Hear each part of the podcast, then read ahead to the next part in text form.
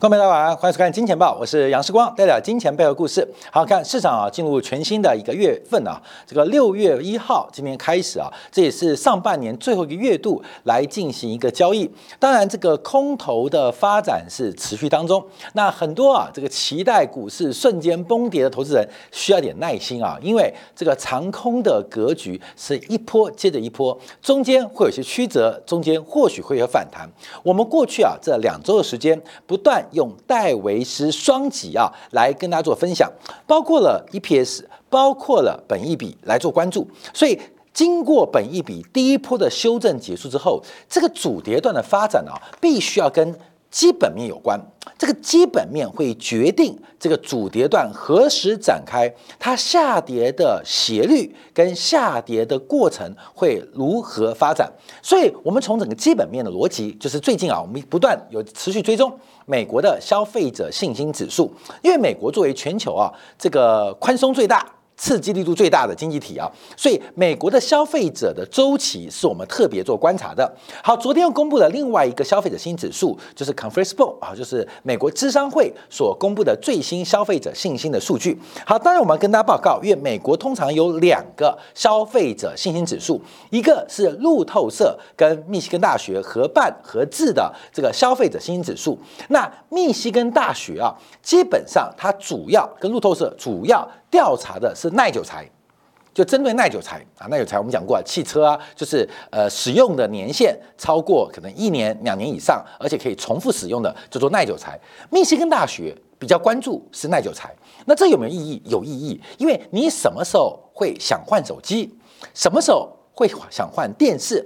什么时候会想换冰箱？什么时候会想换汽车？什么时候会想换？老婆什么时候想换老公啊？基本上，那当然是出现巨大的财务变化，或不管是财务往上还是财务往下，会影响你对于耐久财的消费中期。所以，密西根大学啊，它主要调查的信心指数是针对消费者对于耐久财消费的一个乐观、悲观的程度。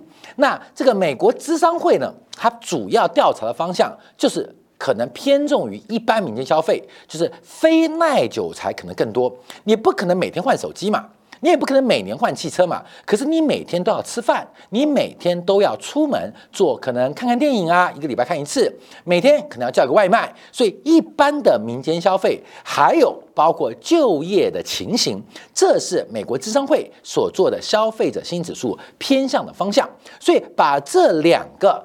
消费者新指数的调查结果合并在一起，就大概可以摸清美国整体的目前消费者他的状态、他的心理情绪、他的前景。好，昨天公布的数据啊是来到一百零六点四啊，这个优于预期哦，可是比四月份继续出现一个走低跟下滑啊。这我们看第一个数字，所以目目前美国消费者新指数啊，大概从去年的第二季之后就是缓步走低。缓步走低，这是目前这 Conference Board 所公布的数据。好，我们就配合一下密西根大学的消费者信心指数。这边有两条，红色的是密西根大学的消费者信心指数，那绿色线呢是美国智商会的消费者新指数。所以我们特别观察哦，红色线是代表什么？耐久才消费。的信心指数，那绿色线呢，代表很多的可能是快消品、非耐久材，还有包括了就业市场的情况的一个消费者信心指数，他们常常啊会有脱钩的变化。可是我们可以看到主轴，因为美国智商会的消费者信心指数，它的波动比较大，相对于密西根大学的消费者信心指数波动比较小，所以啊，那我们用狗跟主人做观察了，一般主人是对于耐久材消费。比较观察的是长期趋势，而这个绿色线它就是狗，它可能因为快消品嘛，所以波动比较大。我们从这个消费者新指数也可以看出美国的商业周期啊，每一次的往上到结束，每一次的往上到结束，每一次的往上到结束，其实大概都是一个大规模的一个商业周期，而这个商业周期。并不是一年两年，而可以看得出来一个非常大的周期。因为耐久材消费，包括汽车，至少使用的呃一般年限是超过五到七年。像现在公布啊，美国平均汽车使用的年限，平均哦，美国人平均一台车用到十二年，平均要十二年。过去这三年啊，出现一个非常景况、非常特别的景况。过去啊，中古车市场，美国这个一台中古车啊，假如跑过十万英里的里程数啊。都基本上算柠檬车的啦，就是十万英里的一个里程数啊，这个等于十七八万公里啊，基本上这个车就是，呃，比较嗯柠檬车就比较廉价。现在美国中古车随处可见超过二十万英里以上的汽车，为什么？里程数变多。使用年限也变长，当然也代表现在的工艺技术，这个汽车啊，反正就是两个沙发配四个轮子啊，基本上这技术百年没变啊，基本上也得到很大的突破。可是我们可以看到一个商业周期的变化，那目前很明显，这个商业周期正在快速往下。我们举个最好的例子，两千零六年五月，两千零六两千零六年五月的时候，当时密西根大学的消费者。消费者信心指数这个直接快速往下，随后 Conference Board 啊，这个美国智商会的消费者信心指数也开始快速往下，当时拉出一个非常大的差距哦，拉出一个非常大的差距哦。好，各位没有？两千零六年我们讨论什么？我常讲，假如我们家里啊，不要养狗养猫，养个小叮当啊，哆啦 A 梦，它有时光机带我们回到过去，那我们就不用吃后悔药。我也两千零六年五月为例，假如我们回到时光机，回到两千零六年五月，你看到这个差距，你会做什么？你会做什么？你不是放空次贷债，就是放空房地产，甚至开始准备放空股票啊！两千零六年五月，为什么？因为美国房市高点就在两千零六年的第四季，那美国股市的高点是两千零七年的第三季，随后随后受到整个基本面的掏空，在两千零八年底进行了戴维斯双极。最后的崩盘啊，最后的崩盘，所以我们可以从两千零六年为例啊，那当然也可以往前追，包括了两千年网络泡沫，还有二零一九年八月的变化。那二零一九年八月，当我们看到因为新冠疫情的关系，把整个商业周期进行了改变。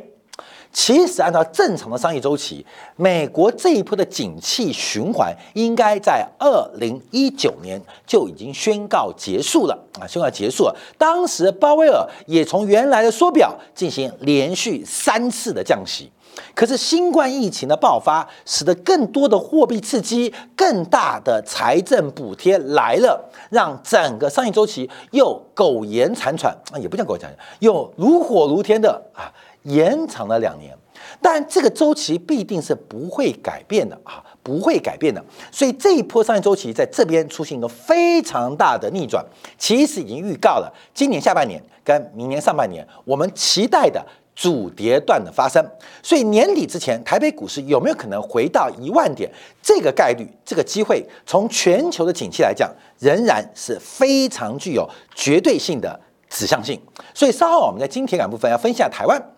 这个今天啊，也最新有台湾的 PMI 啊，也出现一个非常重要商业周期的向下转折。所以从消费者信心指数，我们可以看到，美国的目前的领先指标已经预告，记得戴维斯双极怎么讲？初跌段跟初升段都是本益比跟市盈率的修正，初升段是跌过头的反弹，初跌段是泡沫的破灭。主升段跟主跌段叫双极啊，关于什么双极？就是我们看到 EPS 的反弹跟市盈率的扩大，到了最后末升段的时候，就是 EPS 的增速加快，而市盈率本一比出现泡沫。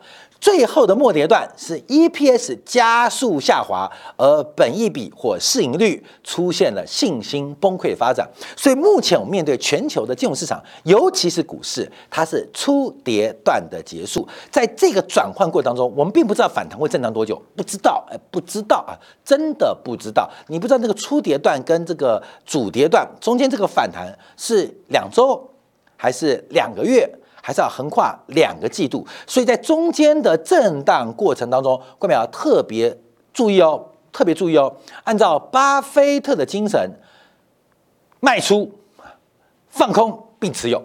你不要随便空啊，就放空了啊，找到高点空了就持有，那逢低补一补没关系，因为方向要对。所以从密歇根大学消费者信心指数，我们可以看到这个现象。好，另外我们从美国银行自己做的报告啊，美国银行的报告更为悲观啊。那当我们讲美国银行就美林证券啊，因为过去啊，包括了高盛。包括了摩根斯坦利，包括了美林啊，其实美林最喜欢做些很多数据化的一些报告跟回归啊。那他所观察的美国呃的消费者信心指数是几乎创下了历史低点啊。所以不管我们传统依赖的路透社跟密西根大学的消费者信心指数，还是美国智商会的消费者信心指数，还是投行做的消费者信心指数，基本上都在不断的探底。那会发生什么事情？就是你的情绪会开始引发你的行为嘛？好过没有？我们我们叫做，哎，讲难听点好不好？踢球，过没有？你说男生叫踢球，很难听啊，对不对？为什么会要踢球？就是男生从小学四年级、五年级、六年级，荷尔蒙开始分泌，开始改变，从小男孩慢慢变成小男人的过程当中，他是先踢球。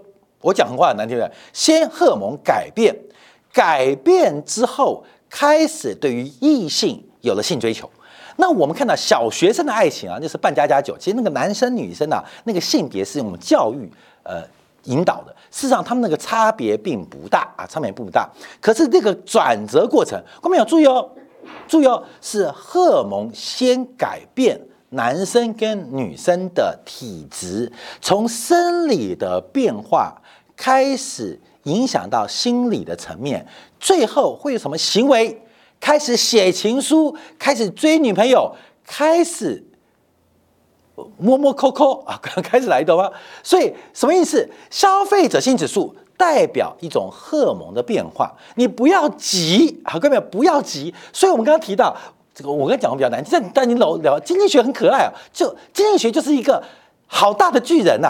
OK，这个市场就好大巨人，它可以是把无数的个体，就是每一个人都是一个呃我们生物的蛋白酶啊，或一个小分子组合成一个人。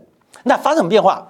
荷尔蒙开始变化了啊，荷尔蒙开始变化了，在 往上，看到没有？一样嘛，这个往上代表。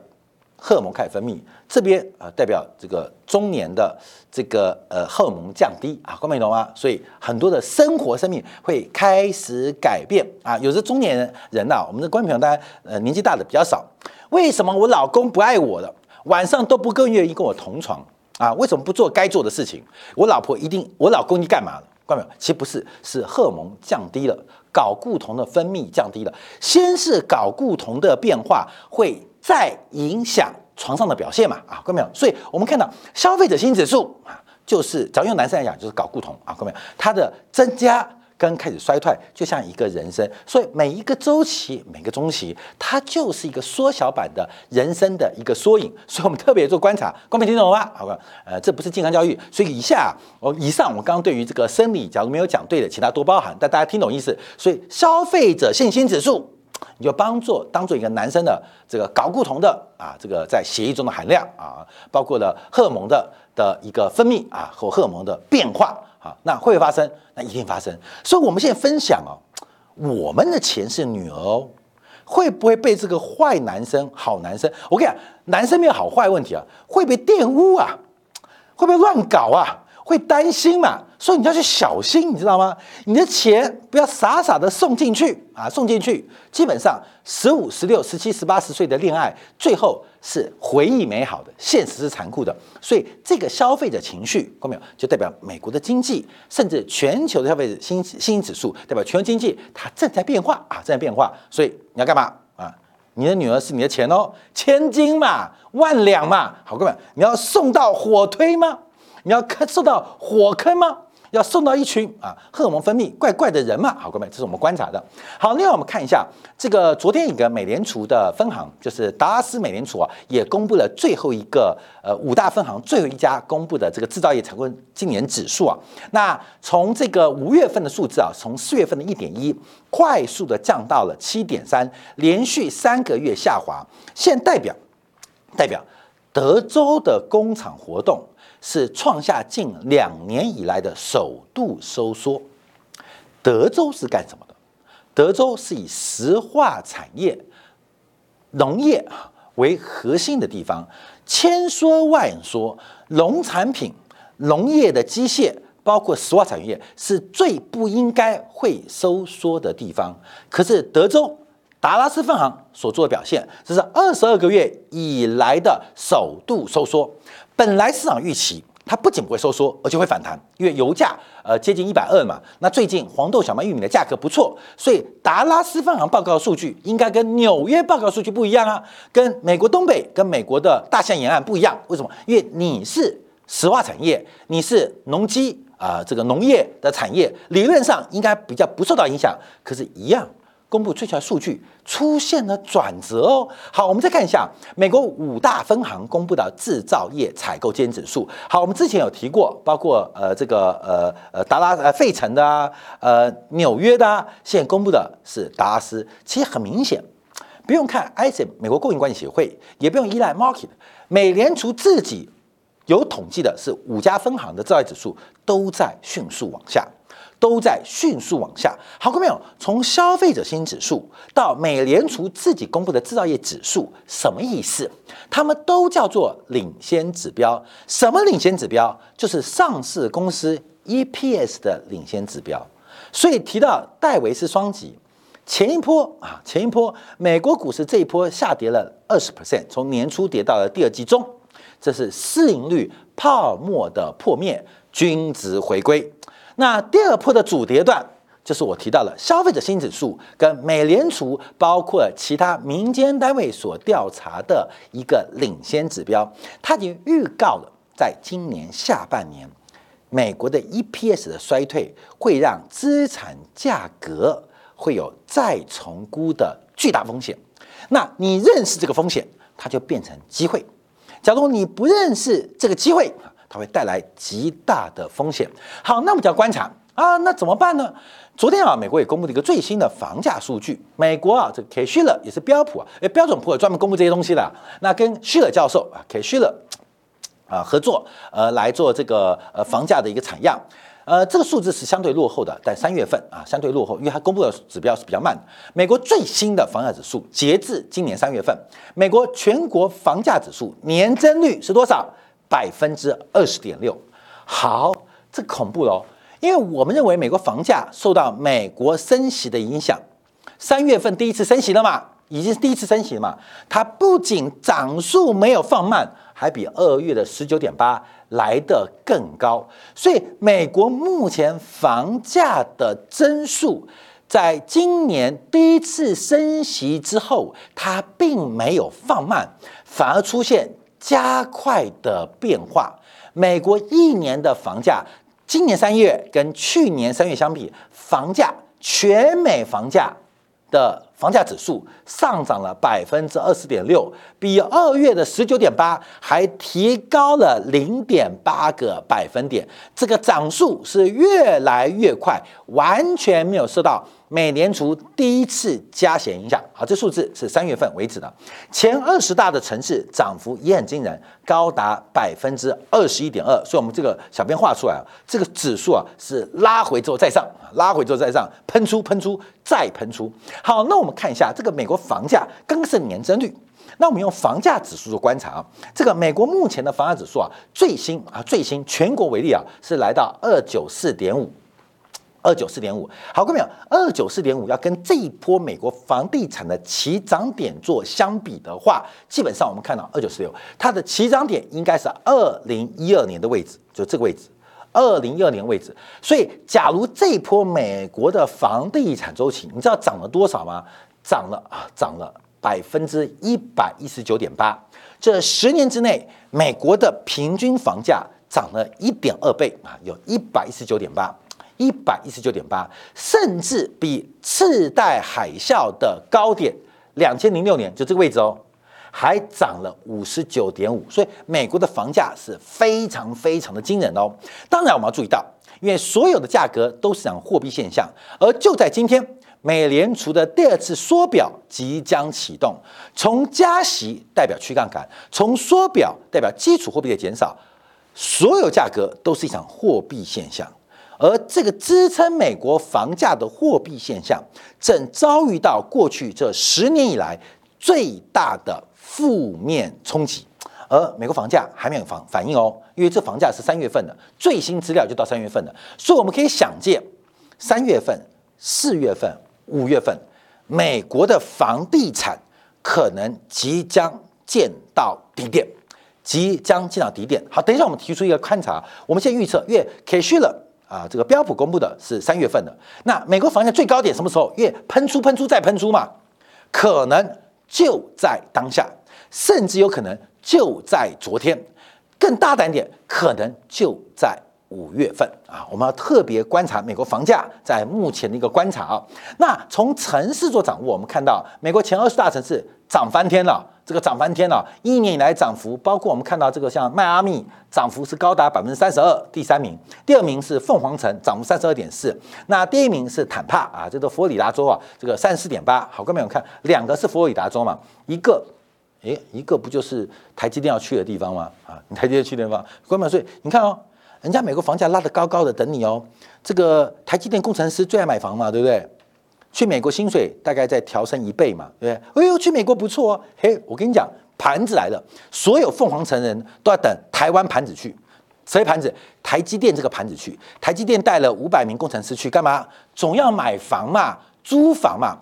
台湾的工程师愿意去美国。呃，远方征战，然后在台积电给予很多优惠，呃，很多呃福利，给很多奖金。我跟你讲，美国人比你更聪明啊！你去了亚利桑那州，我就通通帮你宰光光啊！你要替我们美国人打工，所以我看美国房价拉得高高等你哦，等谁？等台积电的工程师啊，你懂吗？就是他们现在拉得高高的啊，就跟台湾的竹科啊，呃，高雄的这个什么桥头一样啊，就等台积电的工程师来嘛，你懂吗？工程师。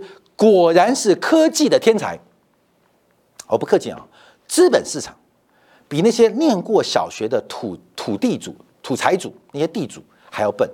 进入资本市场，我跟你讲，有时候是小学、中学这种社会经历的人碾压或割哦，念过硕士、博士的韭菜。所以为什么？你看竹北啊，所以我说开句玩笑啊，这个工程师是科技物理的天才，电竞的专长，什么都很棒。就资本市场等着被割韭菜，不割你割谁啊？哈，美国也是等好，所以美国人那些土财洋山啊，那些嗯，这个吃个大烟草啊，西部嘛，对不对？呃，跟嚼槟榔一样啊，呃，到高雄是嚼槟榔的坑你，美国是吃烟草的坑你，都一样啊，都一样。美国人会槟榔，他也吃槟榔；台湾人会吃烟草，也就吃烟草。反正就是那些吃烟草、嚼槟榔人等着台积电工程师，快来，快来。快快来啊，各位！所以我看这是人呢，循环啊，书读的多没有用，要对市场有了解。好，那我们再看，我还要看啊，因为按照目前美国的这个呃主要热络城市，都是跟太阳带有关啊，就是气候变暖有关啊，气候变暖啊，气候变呃变呃这个寒冬啊，大家不喜欢，因为冷不能解决，热可以解决，你懂意思吗？热喝一罐冰啤酒、冰可乐，瞬间疗愈。关键，那个冷啊，你灌一杯大热水还是冷。啊，热可以脱光光啊，各位没有就觉得很爽。冷，你盖两件棉被也克服不了。各位，你冷过吗？你去过北方，你冷过就知道。所以大家往太阳带走啊。好，那我们现在回来观察一个房价的变化。等一下预估为什么五月份是高，五月份可能是高点。我们先看一下这个房价再不跌会完蛋，你知道吗？因为按照 CPI 的计算方式。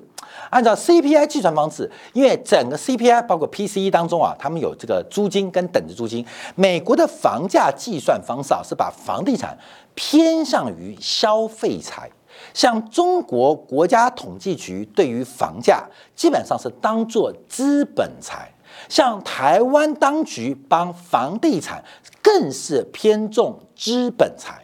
所以，所以从统计部门的眼光。美国人认为房地产是用来住的，我不客气的来讲，以中国啊，我们大陆地区或台湾地区的政府眼光，房地产是用来炒的啊！我我跟你讲，讲什么都没用，你从统计局的一个权重标准就看答案了，那你不改变这个权重观察，房地产美国是用来住的，那大陆啊、台湾啊、香港是用来炒的，因为它的比重，它的比重不一样，美国是偏向消费财，而东亚。特别是我们大中华地区偏向的是资本财，好，不管是资本消费财，这是另外一个问题。我们看一下住房权重。那按照 CPI 的逻辑啊，这个住房权重将的住房居住成本在美国消费的比重将近百分之呃三十一，就将近三分之一。所以我们换算呢，美国的消费者物价指数年增率百分之二的话，美国的房价它涨幅不能超过百分之六，超过百分之六，对于美国消费者物价指数就会。超标就会拉警报，可是问题是，美国目前的房价涨幅是高达百分之二十，那这时候怎么办呢？啊，怎么办呢？这时候博士就来了啊，做数学啊，做各种数学方式啊。我们看到美国目前啊，美国目前把这个业主的等值租金啊，还有包括了租金部分啊，计算之后都比真实房价低很多。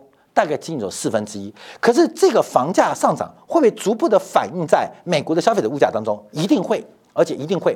那怎么来呢？我看来怎么来呀？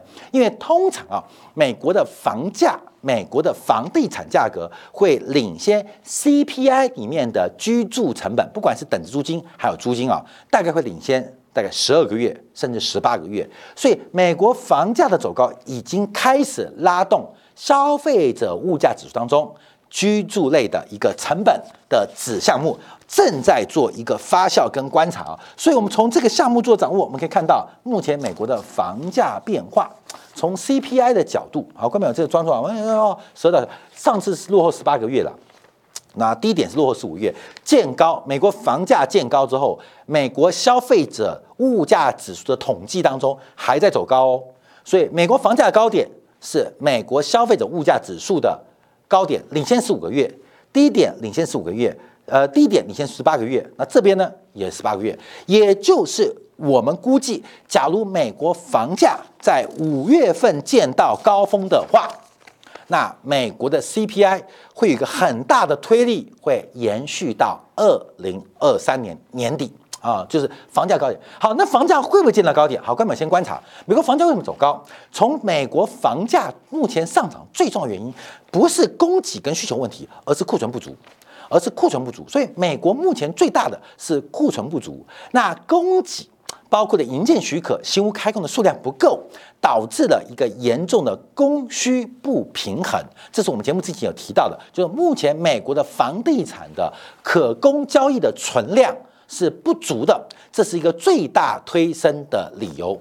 可事实上，可供交易量不足，不代表美国房地产房子少啊，是没有拿出来做交易嘛？关众，华尔街不就有谚语吗？